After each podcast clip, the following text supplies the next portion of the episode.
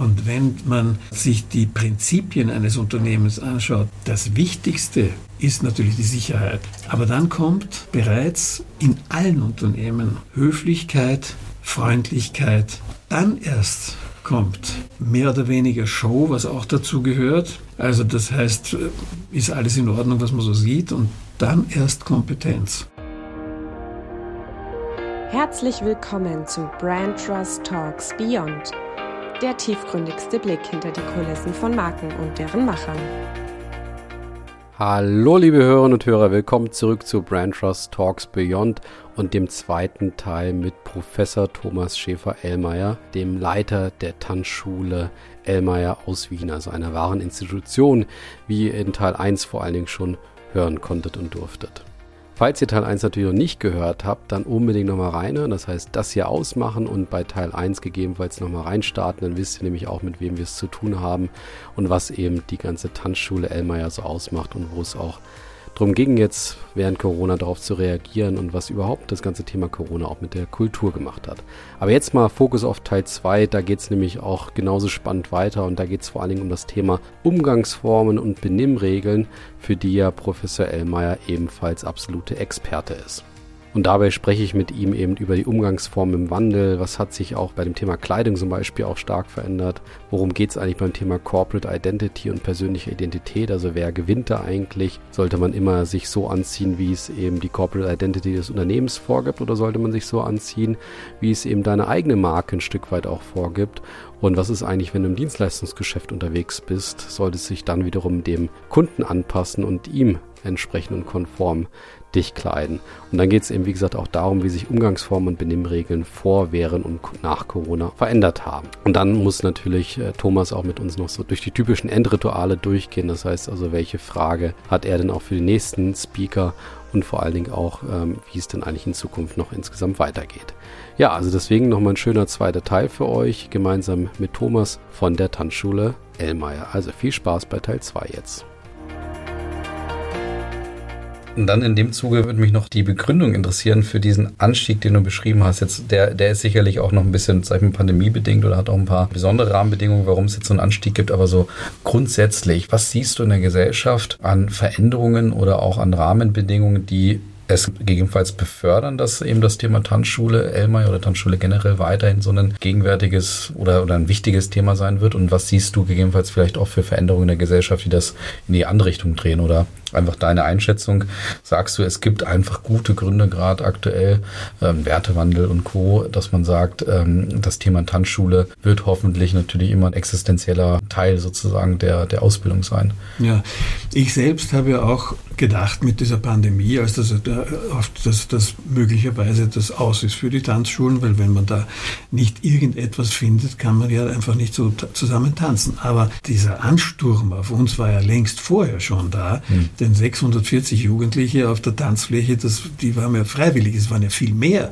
Ich musste ja sogar beim Vortanzen, wir machen da immer ein Vortanzen, Linkswalzer, eine Runde in der Tanzschule, pro, ein Paar nach dem anderen, sind wir von früh bis abend dort gesessen und haben da ein Paar nach dem anderen haben gesagt, wir können aber nicht alle aufnehmen. Es wären wahrscheinlich 800 gewesen. Die wollten ja, das kommt ja nicht da, nur dadurch, dass jetzt die Pandemie da so diesen, diesen, äh, das so aufgestaut hat, sondern tatsächlich ist das ja schon lange im, im Werden gewesen. Und ich glaube, dass da es sehr wichtig ist, dass man schon am Puls der Zeit bleibt auch. Und dass man eben, wenn man das so über die 50 50 bis 100 Jahre zurückverfolgt, da hat sich schon sehr viel geändert, auch bei uns. Man kann nicht einfach sagen, so wir machen das jetzt genauso wie mein Großvater, der noch Leute hinausgeschmissen hat, wenn sie nur, was weiß ich, einen Bartwuchs zum Beispiel hatten oder sowas, sondern das hat sich dann schon nach meinem Großvater vieles verändert und dann waren wir immer noch mehr so auf der Schiene Schule. Ich habe das dann versucht zumindest zu verändern. Ist mir nicht komplett gelungen, aber doch, dass wir mehr Dienstleistungsunternehmen sind. Also, dass wir mehr Kunden als Schüler also den, den Kunden als Kunden und nicht so sehr als Schüler betrachten. Natürlich bei den Jugendlichen, die sind ja selber noch alle Schüler, ist das immer so ein, eine Gratwanderung dort. Aber es ist zum Beispiel auch so, dass gerade manche Gruppen, wo es früher unter den Jugendlichen, besonders unter den Burschen, die gesagt haben, das ist uncool und tanzen und das Gerade die wollen jetzt auf einmal tanzen lernen. Es ist unglaublich. Woran liegt das? Hast du da einen Ansatz eine naja, Vermutung? Ich glaube, es ist so ähnlich, wie das eben auch die, die Schüler gemerkt haben, sie wollen in die Schule gehen. Sie wollen nicht zu Hause da vor, dem Homeschooling die ganze Zeit sitzen. Das, das fehlt ihnen. Und sie merken auf einmal auch, das ist jetzt mit der Pandemie, hängt das sehr stark zusammen natürlich, dass das ja eigentlich etwas ist, was, was ihnen fehlt und was sie jetzt auch erleben wollen und wo sie auch mehr mitnehmen wollen davon. Es war ja, also überall höre ich das, naja, das, äh, das Ziel war es möglichst, oder man hat so, so die Herausforderung war es früher mal, nicht in der Tanzschule Elmar anzukommen. Es gab ja viele Privatschulen, die, oder wie man nennt, privat, also schon öffentlich, aber die, wie Karlsburger oder Theresianum oder De La Salle und so weiter, die ja in Begleitung die Schüler zu uns gebracht haben. Und da, wenn man vom Theresianum hierher mit dem Bus fährt, ist natürlich schon nur ein Grund kann das sein, weil da kann man zu Fuß gehen, dass ja keiner verloren geht. Und trotzdem gab es dann immer welche, die sich dann doch irgendwo rausgeschummelt haben. Jetzt ist es gerade umgekehrt. Man muss da hineinkommen. Und wenn man da nicht drinnen ist, dann hat man irgendwie, da kriegen wir also äh, so, so alle möglichen Dinge. Ich muss dort mitmachen, weil da sind alle meine Freunde und wenn man da nicht dabei ist, hat man was versäumt.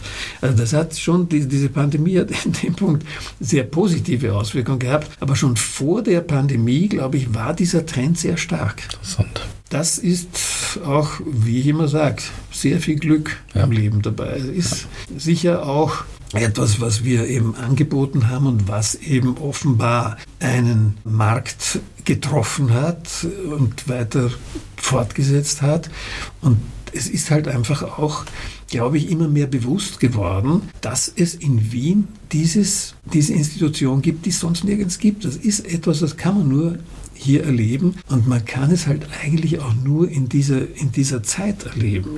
Man kann zwar den Opernball noch mit 25 auch eröffnen, aber wenn man mit 15 das Elmar-Kränzchen eröffnet hat, ist das was komplett anderes. Mhm. Das, ist, das, sind ja, Sie wissen, oder du, du weißt ja, in diesen paar Jahren gibt es ja enorme Entwicklungen. Also ich habe das einmal erlebt, wo ich so höre, zwei Burschen, die sagen, da ist so ein Alter, der alle Mädchen anbaggert im Kurs. Bitte, wo ist da ein Alter in dem Kurs?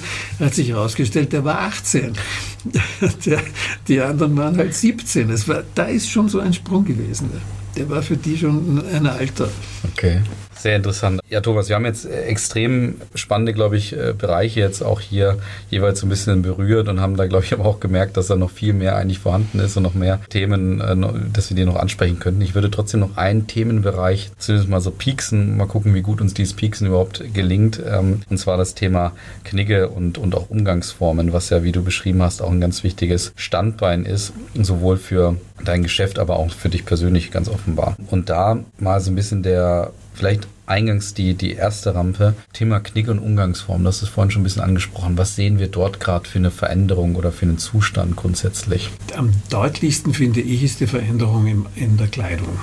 Eben da hat sich enorm viel entwickelt und das äh, äh, kommt ja schon so langsam immer mehr auf uns zu. Also zum Beispiel in meiner Jugend noch hat man sich am Sonntag, wie man gesagt ist, schön angezogen, in Vorarlberg haben wir Sonntagsheiß. Das heißt, in die Kirche geht man natürlich im Anzug mit Krawatte. Jetzt kommt mir vor, schon seit Jahren, geht man in die Kirche eher in einem, also wie man ungefähr zu Hause vorm Fernseher sitzt. Ist, hat sich das immer mehr durchgesetzt. Und zwar auch in Österreich. Ich weiß nicht, wie stark das jetzt in Deutschland inzwischen geworden ist. Aber das hat sich natürlich auch im Business immer mehr entwickelt. Es wird heute eben oft als eher progressiv, modern und so weiter angesehen, ohne Krawatte in ein Meeting zu gehen oder irgendwo in eine Diskussion. Ich sage oft im Spaß, früher hat man die Pensionisten daran erkannt, dass sie keine Krawatte mehr anhatten. Jetzt erkennt man sie daran, dass sie eine anhaben. Stimmt, ja. Also die, das sind so Dinge, die sich da stark entwickelt haben. Ähm, und das ist zum Beispiel bei uns mit ein Merkmal unserer Marke eigentlich auch, dass wir eben diese, diese Kleidung, diese Business-Dress eigentlich noch anhaben. Dass sich das verändert hat, ist äh, in vieler Hinsicht, glaube ich, ein, ein Problem, das wir auch haben. Und zwar, weil man dadurch nicht mehr so leicht die Zugehörigkeit signalisieren kann. Ja, die Kleidung ist ganz stark auch mit ein Zeichen der Zugehörigkeit zu einer bestimmten Gruppe. Das sieht man ja bei jeder Tracht zum Beispiel. Da weiß man, das sind aus dem Bregenzer Wald und die anderen aus dem Pinzgau und so weiter. Im, Im, Mittelalter war das sogar nach Ständen immer zugeteilt und durfte keiner was tragen, was, was, wenn er nicht zu dem Stand gehört hat. Und jetzt ist es doch so, als ich das erste Mal in Japan war, ausgerechnet im Juli, also die Armen, die da jetzt die Olympiade hatten, äh, im Juli war ja nicht gerade ein angenehmes Klima. Und mich hat gewundert damals, noch vor meiner Zeit wieder beim Elmeier, wo ich mich mehr mit Umgangsformen beschäftigt habe, wieso? Meine Gesprächspartner, meine japanischen, bei diesen klimatischen Bedingungen in Tokio so 40 Grad im Schatten, 100% Luftfeuchtigkeit, im dunklen Anzug mit Krawatte rumgelaufen sind. Und ich habe dann die, warum habt ihr nicht ein Kimono an? Ja, das ist doch ideal dafür. Baumwolle oder Seide, angenehm, weite Gewänder, das passt zu diesem Klima. Die haben mich nur völlig verständnislos angeschaut, weil das halt die falsche Botschaft ist und weil sie damit sich nicht mehr als Businessleute ausgegeben hätten. Und das ist, ist sehr stark international. Jetzt diese Kleidung war ja weder in China noch in Japan noch in Afrika noch irgendwo ursprünglich vorhanden, ist aber so ein Symbol dafür, dass wir eine Kommunikationsbasis suchen. Nicht nur eine Weltsprache, sondern auch eine Weltbusiness. Behavior, Sprache, ist ja auch Kommunikation. Und wenn ich einem Japaner die Hand gebe und ihm in die Augen schaue, beides eine Katastrophe nach einem japanischen Kniege sozusagen, weil man natürlich, wenn man jemandem in die Augen schaut, eigentlich ist das arrogant und überheblich respektlos dort und die Hand geben total unhygienisch. Jetzt inzwischen wissen wir, was man damit meint. Und daher sind das so Dinge, die international sich durchgesetzt haben haben und die jetzt ein bisschen ins Wanken gekommen sind auch, dadurch, dass wir halt jetzt einmal abgesehen von der Pandemie, selbst unsere Werte nicht so mehr vertreten. Jetzt nicht nur bei, bei Religion und solchen Dingen, sondern auch, weil wir selbst einfach darüber so hinweggehen. Ich könnte also noch stundenlang mhm. drüber reden, mhm. über das Thema, aber das, das ist so der, der, der Hintergrund, glaube ich, auch dabei, hat sich verändert. Das andere, was sich, äh, glaube ich, nicht verändert, ist, wenn man abfragt, was sind eigentlich, was steckt hinter gutem Benehmen. Das mache ich ja bei all meinen Seminaren ganz am Anfang und das ist eigentlich, jede Gruppe sagt mehr dasselbe im Grunde genommen. Es steckt dahinter Respekt, Aufmerksamkeit, Höflichkeit und all diese Dinge. Und wenn man sich die Prinzipien eines Unternehmens anschaut, du hast kurz einmal gefragt, das Wichtigste ist natürlich die Sicherheit. Da haben wir auch am Sonntag ein Brandschutztraining wieder gemacht, Erste Hilfe und alles. Aber dann kommt bereits in allen Unternehmen Höflichkeit, Freundlichkeit, dann erst kommt mehr oder weniger Show, was auch dazu gehört. Also das heißt, ist alles in Ordnung, was man so sieht und dann erst Kompetenz. Das kommt einem am Anfang komisch vor, wenn ich das so aufzähle, aber stell dir vor, du gehst in ein Geschäft und kaufst dir einen Pullover und du sagst zu dieser sehr netten Verkäuferin, kann ich den eigentlich waschen? Was ist das für eine Faser? Und die sagt, muss ich einmal schauen. Und so, ja, das kann man handwaschen und, und das ist Polyacryl. Und ich, auf dem Ding kann ich selber schauen. Ja, das ist also nicht wahnsinnig kompetent, aber sehr, sehr nett und höflich und alles. Ich werde wahrscheinlich wieder hingehen, mir wieder einen Pullover kaufen. Wäre das jetzt anders gelaufen und sie hätte zu mir gesagt, bitte, es ist doch Polyacryl, ganz klar, das kann man auf keinen Fall kochen und so. Ja, also bitte, Ich bin ja zwar kein, kein Experte, aber so blöd muss man mich wieder nicht hinstellen, das nächste Mal genau anders geht. Also das ist so ein ganz knapp ein Beispiel, warum Höflichkeit, Freundlichkeit, gutes Benehmen für das Geschäft so wahnsinnig wichtig ist. Dazu kommt, dass man international von uns Europäern erwartet, dass wir diese Dinge beherrschen, weil wir damit aufwachsen und das von uns kommt, in die ganze Welt hinausgetragen wurde. Und wenn wir das nicht tun, dann kann es uns passieren, dass wir unser Gesicht verlieren. Auch dazu hätte ich etliche Beispiele auf Lager, aber das sind so ein paar Tipps dabei. Ich habe jetzt auch gerade gemerkt, ich glaube, man könnte tatsächlich einen, eigentlich nur einen Podcast nur zu dem Thema machen, weil Vielleicht. das ganze Behavioral Branding so in dem Sinne, das baut ja auch genau darauf auf, dass man eben sagt. Ähm, so die Basisfaktoren müssen natürlich gegeben sein, wie Freundlichkeit, Respekt etc. Und nur wenn du diese Basisfaktoren hast, damit auch dein Gegenüber auch entsprechend in die, in die Sicherheit wiegst, kannst du ja die Spezifik oben drauf packen, die für eine Marke natürlich dann ganz entscheidend ist, auch für die Differenzierungskraft. Und das ist in Europa noch viel kritischer als in Asien zum Beispiel. In Japan zum Glück hat man dort Narrenfreiheit, denn wir sind ja eigentlich auf der wahnsinnigen Voraussetzung, äh, oder das Do in Rome as the Romans do. Ich müsste eigentlich ja froh sein, niemand darf die Stadt- oder Landesgrenze übertreten, der nicht vorher mein Buch gelesen hat. Aber das kann man doch von niemandem erwarten. Ich habe im ÖIF zum Beispiel auch da trainiert, äh, Trainer, Trainer und habe dann so angefangen, eben mit dem Unterschied in der Stellung der Dame und des Herrn und so weiter. Und dass bei uns halt die Frau im Rang höher ist, was sich so entwickelt hat und man eigentlich in der Straßenbahn aufstehen sollte, wenn da eine ältere Dame reinkommt, woraufhin mir einer gesagt hat, also in Damaskus ist das ganz selbstverständlich, in Wien hat das noch nie gesehen.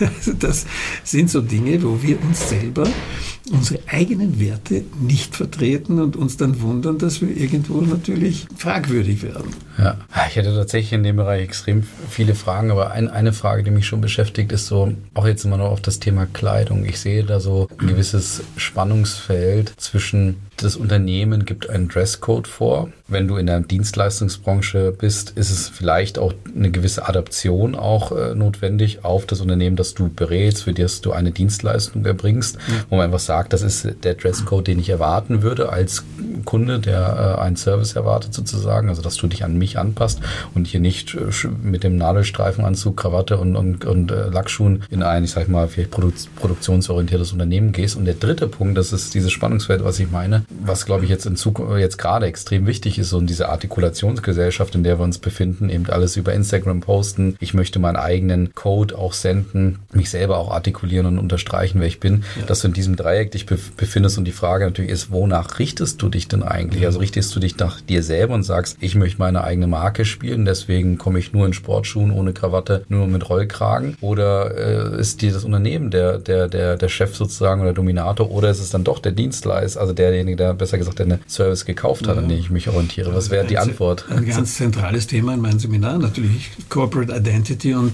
persönliche Authentizität. Richtig. Das muss zusammenpassen. Ja.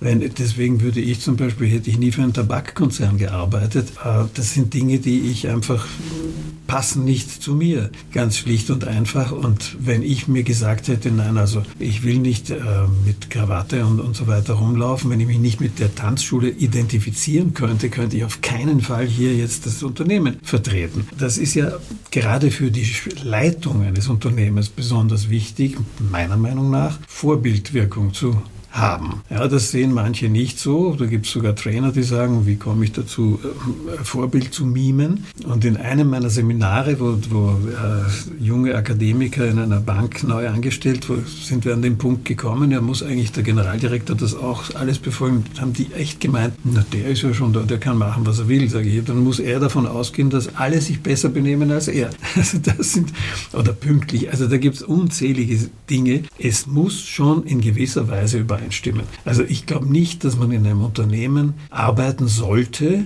und auch Erfolg haben kann und sich wohlfühlen kann, wenn man einfach komplett die Corporate Identity ablehnt. Das kann nicht gut gehen.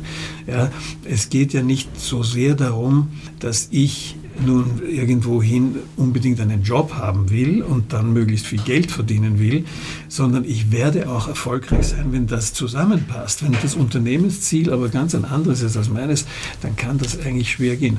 Und da komme ich gerne auf Mercedes zum Beispiel zurück, wo ich den Dieter Zetsche nicht verstanden habe, als er einen Luxus, glaube die neueste S-Klasse oder sogar Maybach oder was vorgestellt hat in Detroit angeblich.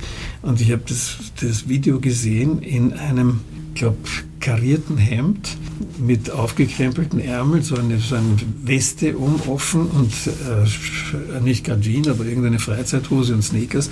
Das passt nicht zu Mercedes. Ja. Und dementsprechend ist ja auch, also ich meine, das wird zwar nicht der einzige Grund gewesen sein, Mercedes von ihm ja nicht gerade wahnsinnig erfolgreich übergeben worden, weil das meiner, er hat in einem Interview gesagt, ja, wir haben im Vorstand beschlossen, jeder kann sich so anziehen, wie er will. Das geht halt einfach nicht. Ja man muss schon sagen, ich habe eine gewisse, eine gewisse Affinität zu dem Unternehmen, muss ich haben.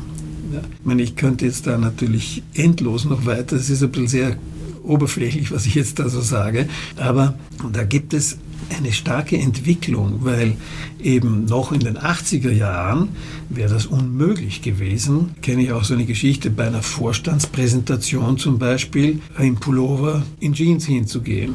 Heute würde das eventuell sogar symbolisieren, naja, das ist der Technik, das ist der Nerd. Der ist der Fachmann, der ist halt so angezogen, geht eh nicht irgendwo herum, sondern der macht dann da die, die, die Technik. Könnte man sogar so sehen. Oder es gibt äh, auch Unternehmen, die haben eine bestimmte Corporate Identity, also da erwartet man sich, Berater zum Beispiel, dass die in einem oder Anwälte Banker vielleicht auch, dass die halt Krawatte oder sowas anhaben. Aber wenn sie zu irgendwelchen Kunden kommen, die das ablehnen, dann ist es besser, keine Krawatte anzuhaben. Ja?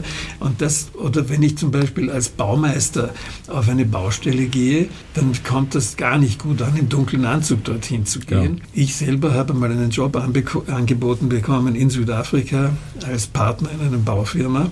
Und da hat er bei den ersten Gesprächen dann zu mir gesagt, du, aber so wie du da in, in dem Chemiekonzern als mit Krawatte jeden Tag auf keinen Fall, sondern das passt nicht da, zur, Bau, zur Baustelle dazu. Ich habe es dann eh nicht gemacht, aber ich hätte auch nichts dagegen gehabt, mich da anders anzuziehen. Aber es ist auch so ein Teil, es muss auch das Äußere irgendwie zusammenpassen. Ja, wenn man da so eine Ausnahme ist, kann auch ganz gut drüber kommen, aber es ist man muss es sich überlegen. Da, da, waren jetzt auch wieder schöne Ansätze drin. Also das eine, wo du gesagt hast, so das Thema Passung zwischen Arbeitgeber und Arbeitnehmer muss irgendwo hergestellt werden im Optimalfall. Entweder, und das ist natürlich unsere Sicht, dass, dass man, dass der Arbeitgeber auch signalisiert, welche Werte, welche Menschen ziehe ich, möchte ich denn vielleicht auch anziehen hier als potenzieller äh, Arbeitnehmer. Und auf der anderen Seite natürlich, dass die Menschen, die sich dann die Arbeitsstelle unter Umständen auch aussuchen, dass sie auch sagen, ich kann mich auch mit den Zielen der Ausrichtung, den Werten auch dieses Unternehmens identifizieren und dann entsteht im Optimalfall ja genau diese schöne Überschneidung, die du beschrieben hast. Und das andere, dieses Mercedes-Dilemma finde ich auch extrem spannend. Das ist vielleicht auch genau das, was ich vorhin so ein bisschen gemeint habe. So diese Herausforderung, die du siehst von außen, wird natürlich gesagt, Mercedes alt, backen und du musst dich erneuern mhm. und revitalisieren. Und natürlich dann Zetsche, der dann auch das irgendwo zeigen möchte. Man ist auch jung ja. und, und ähm, ja, passt sich da vielleicht auch ein Stück weit an. Aber vielleicht gerade bei der S-Klasse, kann man erstmal über das Modell sprechen, war es falsch wahrscheinlich und mal grundsätzlich. Und noch dazu ist er. Genau, äh, noch, noch, noch dazu dann aber Mercedes in Gänze dann zu betrachten und ob es dann passend ist, dann, dass ein Mercedes so vorgestellt wird, da, da, da würde ich auch mal meine Fragezeichen hintersetzen aus Markensicht. Wir sind jetzt eh schon viel zu lange im, äh, sag ich mal, im Gespräch für das, was, was wir uns mal grundsätzlich als Limit vorgenommen haben. Aber es ist jetzt egal, wir werden da eine Lösung finden, weil ich muss dich natürlich noch fragen, was das ganze Thema Corona, also Maske, Faust geben, haben wir eben mhm. schon bei unserer äh, äh, Begrüßung auch schon drüber gesprochen, ein bisschen Maske, Faust geben. Ich weiß gar nicht, was sich noch alles so getan hat, eben die ganzen Online-Meetings etc. Welchen Einfluss hat Corona auf das Thema Benimmregeln, Umgangsformen, Knigge? Jetzt kurzfristig haben wir es vielleicht alle ein bisschen beobachten können, aber es wäre trotzdem interessant, deine Sichtweise zu sehen.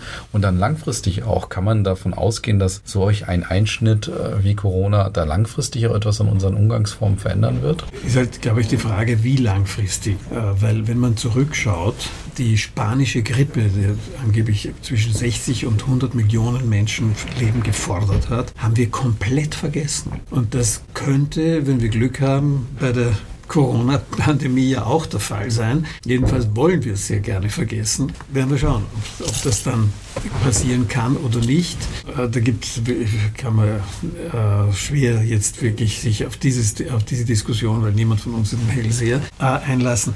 Wenn es praktisch zu so einer Endemie wird, glaube ich, wird es ziemlich rasch eher komplett vergessen werden, weil wir wirklich wieder die Sehnsucht haben, einen Händedruck zu geben, uns zu umarmen.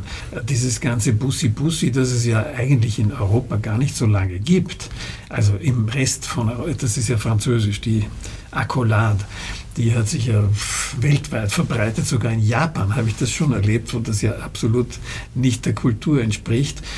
Aber das sind Dinge, glaube ich, die sehr, sehr rasch zurückkommen werden. Jetzt erlebe ich sehr oft, wenn ich jemandem nicht die Hand gebe, sondern so auf Distanz gehe, dass die mich so mehr für einen Feigling halten. So diese Tendenz gibt es da sehr stark. Leute, die mir sagen, da kümmere ich mich nicht drum, sind dann oft kurz darauf, äh, haben sie dann Covid.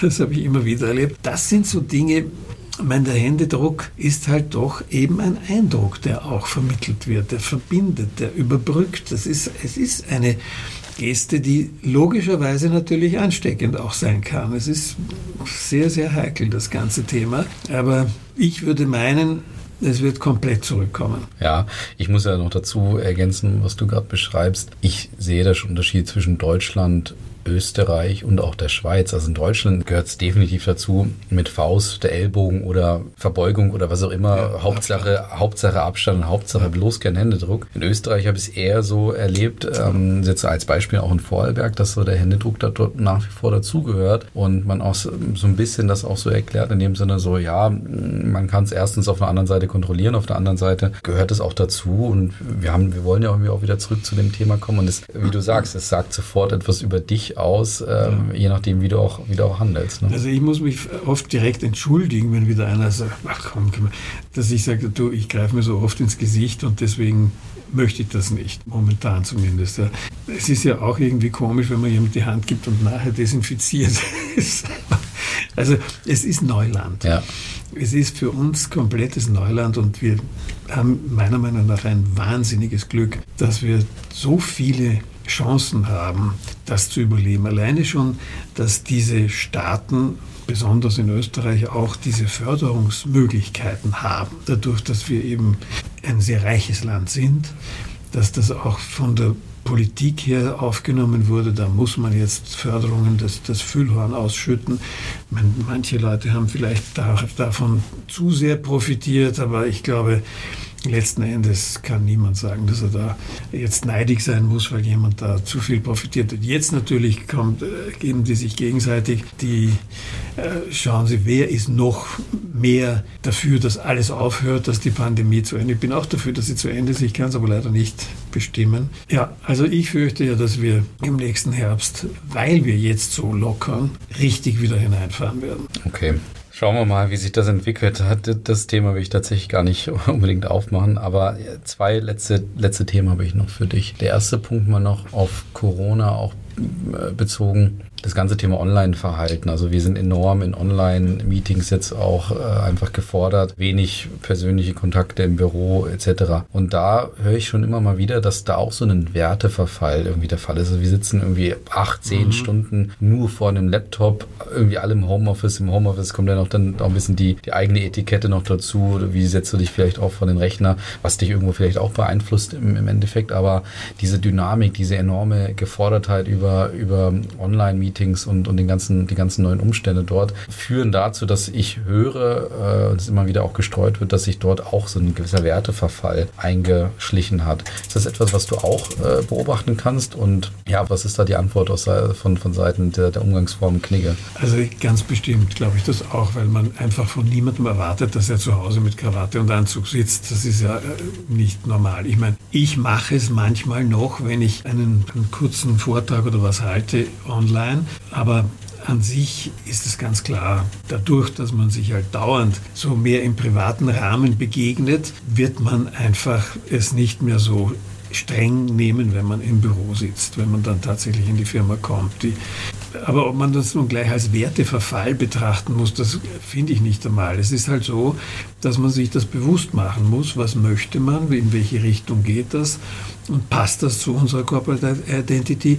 Das wird auch von Unternehmen zu Unternehmen, glaube ich, unterschiedlich. Bei uns in der Tanzschule ist klar, dass wir auch, wenn wir jetzt, äh, morgen haben wir wieder so ein Zoom-Meeting, werden wir dort nicht, wenn wir zu Hause sind, äh, mit Krawatte oder sowas sitzen. Aber ich lege halt schon Wert darauf, dass ich da nicht total äh, verstrubelt und mhm. unrasiert oder sowas dort sitze. Mhm. Also das ist das eine dabei, das rein optische.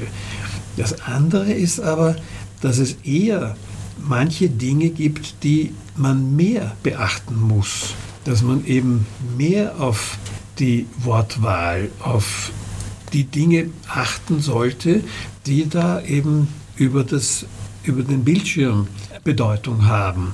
Ich habe halt dort einen Hintergrund, ich habe halt dort eine Umgebung, ich habe dort weniger Möglichkeiten mit meiner Körpersprache. Die Hände sind vielleicht überhaupt nicht sichtbar und dementsprechend sollte ich auch auf bestimmte Dinge achten. Wohin schaue ich denn zum Beispiel, wenn ich da so einen Dialog führe oder, oder im Zoom-Meeting? Das sind lauter Dinge, die einfach eine neue äh, Situation schaffen, mit der man sich auseinandersetzen sollte, damit man auch dort die Botschaft vermittelt, die Kommunikation wahrnimmt oder schafft, die einfach am besten zu uns passt und am verständlichsten auch ist. Das würde mich dann dazu führen, weil das war noch so ein bisschen andere Facette, die ich auch meinte. Und da habe ich auch den, den Werteverfall darauf bezogen, auf die Kommunikation. Also du bist enorm gefordert über die digitalen Meetings, aber auch über die digitalen Medien, also Stichwort E-Mail etc., weil du einfach acht bis zehn Stunden vor dem Rechner sitzt, ja. wahrscheinlich mehr schreibst als vorher. So hat man sich auch mal auf dem, auf dem Gang getroffen oder mal bewusst im, im, im Büro sich schnell ausgetauscht, statt irgendwie ständig eine Mail zu schreiben. Und jetzt ist natürlich viel über Mail auch ausgelagert. Ja, manchmal teilweise auch während der Meetings, dass du natürlich schon mit anderen Leuten schon chattest und, und auch eine Mail-Anweisung vergibst etc. Und dass dann da so sehr vieles kurz passiert, ohne große Anrede, Höflichkeitsformen fallen weg. Ähm, es kommt jetzt noch die ganze Teams-Geschichte dazu und das will ich gar nicht unbedingt rein. Aber das würde ich jetzt so transferieren, um es ein bisschen auf ein Prinzip über zu übertragen. Wenn du weißt, dass du online so gefordert bist, musst du dementsprechend dir darüber bewusst sein, dass du, also welche Kommunikation du an den Tag legst, weil es wird ja nach wie vor dekodiert. Also von, genau. dem, von dem Gegenüber. Und deswegen musst du eigentlich eigentlich viel bewusster dran gehen als unbewusster. Genau. Okay. Das glaube ich auch, ja. Letzte Frage, Thomas. Das, was mich immer auch so ein bisschen beschäftigt, ist, was, was du vorhin schon beschrieben hast, so die Veränderungen natürlich in unserer Gesellschaft, was auch die Offenheit ein Stück weit auch für Knicke und vermeintlich alte Umgangsformen äh, angeht. Also sprich, lasse ich es überhaupt noch zu, dass mir in die Jacke geholfen wird? Ähm, mhm. Ich glaube, das Thema Gendern ist wahrscheinlich auch nochmal ein großes Thema in dem, in dem Zuge. Was ist da der sozusagen der richtige Weg, wenn man da hm, vielleicht auch äh, dir folgen mag oder, oder von dir auch da auch Unterstützung erbittet, sollte ich sozusagen nach wie vor nach dem Knigge immer sehr stur und strikt auch handeln? Oder ähm, geht es eigentlich darum, das Gegenüber empathisch oder mit seiner Empathie auch entsprechend zu lesen und zu, zu merken, okay, ich versuche mich zu, zu orientieren, zu adaptieren? Oder geht es einfach darum, situativ darauf zu reagieren bzw. zu erklären, ich möchte ja mit dem Tür aufhalten, möchte ich nicht auf eine alte Umgangsform, vermeintlich alte Umgangsform des Mittelalters äh, zurückführen sozusagen, sozusagen, sondern eher einfach respektvoll sein oder nett sein, immer. Ja? Oder hilfsbereit sein. Wie, wie wie ist da deine Antwort? Ja, das hast du eigentlich eh schon selber dir die Antwort gegeben. Es geht ums in der Situation optimal handeln.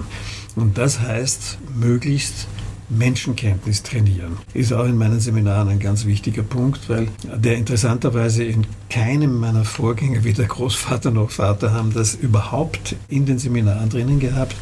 Ich bin sehr rasch eigentlich an den Punkt gekommen, was ich schon mal gesagt habe, diese Umgangsformen sind Allgemeinwissen. Das ist einfach etwas, was man lernt und hat und weiß und damit besser interpretieren kann und in vielen Situationen sich besser zurechtkommt. Aber wenn ich jetzt auf jemanden treffe, der das überhaupt nicht versteht, dann hat es keinen Sinn, das jetzt eisern hier durchzuziehen, mhm. sondern dann muss ich schauen, wie kann ich kommunizieren. Und das kann ich am besten erkennen, wenn ich möglichst viel Einfühlungsvermögen oder wie ich halt gern sage, Taktgefühl trainiere und entwickle. Das sind so, ist auch so eine Gratwanderung. Ja.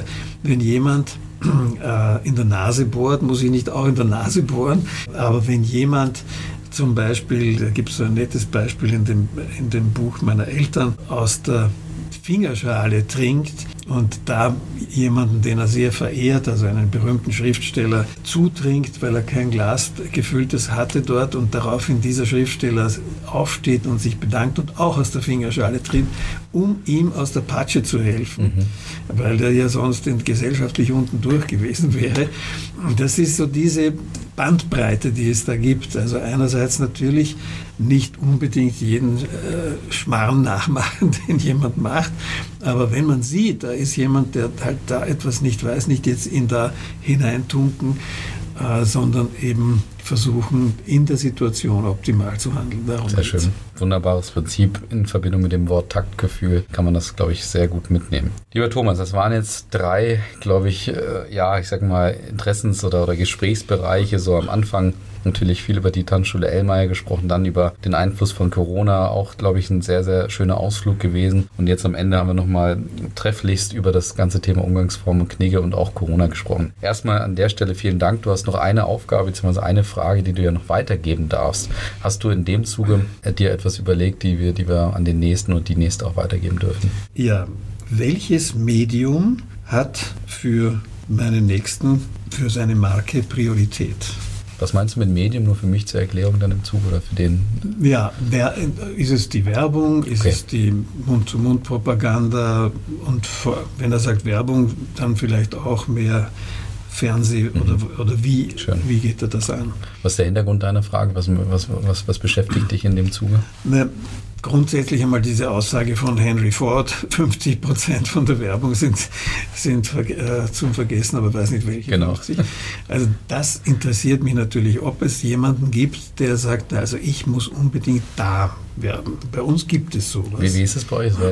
naja, bei uns ist es schon sehr zielgerichtet. Wir machen dann sicher keinerlei Werbung in irgendwelchen Zeitschriften oder sowas, aber wir unterstützen Jahresberichte in Schulen und solche Dinge. Also das heißt, bei uns ist es mehr eine Unterstützung, eine Art Sponsoring auch von unseren Zielgruppen und es ist auch ein Teil unserer Corporate Identity ist auch Hilfsbereitschaft. Ja, wir spenden sehr viel und das machen wir auch öffentlich. Tue Gutes und rede darüber so auf diese Tour. Das heißt, beim Elmar-Kränzchen zum Beispiel wird ja der Erlös immer gespendet und zwar meistens das Großteil an das Haus der Barmherzigkeit, das auch schon seit 100 Jahren, weil mein Großvater hat mitgeholfen, das wieder aufzubauen und dann meistens noch an eine andere NGO wie, wie Greenpeace oder Wildlife Fund of, for Nature und solche Dinge, dann auch noch oder das Wiener Rote Kreuz oder solche ja, es sagt auch nochmal viel über euch aus. Ich habe auch gerade darüber nachgedacht, wenn ich mir jetzt so Werbung, klassische Werbung von euch vorstellen würde, in irgendeinem Prospekt, so eine Anzeige, Tanzschule Elmer, das wäre wär fast irgendwie ein bisschen skurril oder ungewöhnlich, weil, weil man das natürlich von dem, ja, ich sag mal, Marktführer oder von, von, von, der, von solch einer Institution fast nicht erwarten würde. Und äh, würde, wie gesagt, für mich eher unpassend wirken. Von daher bin ich da ganz äh, nah bei dir, bei dem, was du beschrieben hast. Ja, lieber Thomas, ganz herzlichen Dank für dieses außergewöhnliche Gespräch. Das äh, darf ich dir sagen, konstruktiv kritisch. Es ist auch nicht gewöhnlich, dass wir so lange sprechen. Wir müssen uns nochmal überlegen, ob wir das vielleicht sogar in zwei Teile teilen. Das wird dann der oder diejenige auch spüren und wir werden es mal besprechen. Und kann dir konstruktiv kritisch sagen, dass, äh, und ich würde es dir auch anders sagen in dem Fall, zumindest jetzt oder auch im Nachgang, ja. dass es, äh, also wie ich finde, enorm viele tolle Erkenntnisse und, und Sätze dabei waren, die Skill, glaube ich, so zu verdichten auch und noch weiter zu nutzen und zu kommunizieren, weil es einfach enorm Mehrwert hatte aus meiner Sicht. In dem Sinne ganz herzlichen Dank, dass du unserer Einladung gefolgt bist und ich wünsche euch natürlich alles Gute für die Zukunft, jetzt auch mit, mit all den weiteren Entwicklungen. Aber ich bin nach dem, was du beschrieben hast, guter Dinge. Glück muss man vor allen Dingen haben. Das gehört auch Danke dazu. Vielmals, Colin. Dankeschön. Danke, liebe Hörerinnen und Hörer. Bis demnächst. Ciao.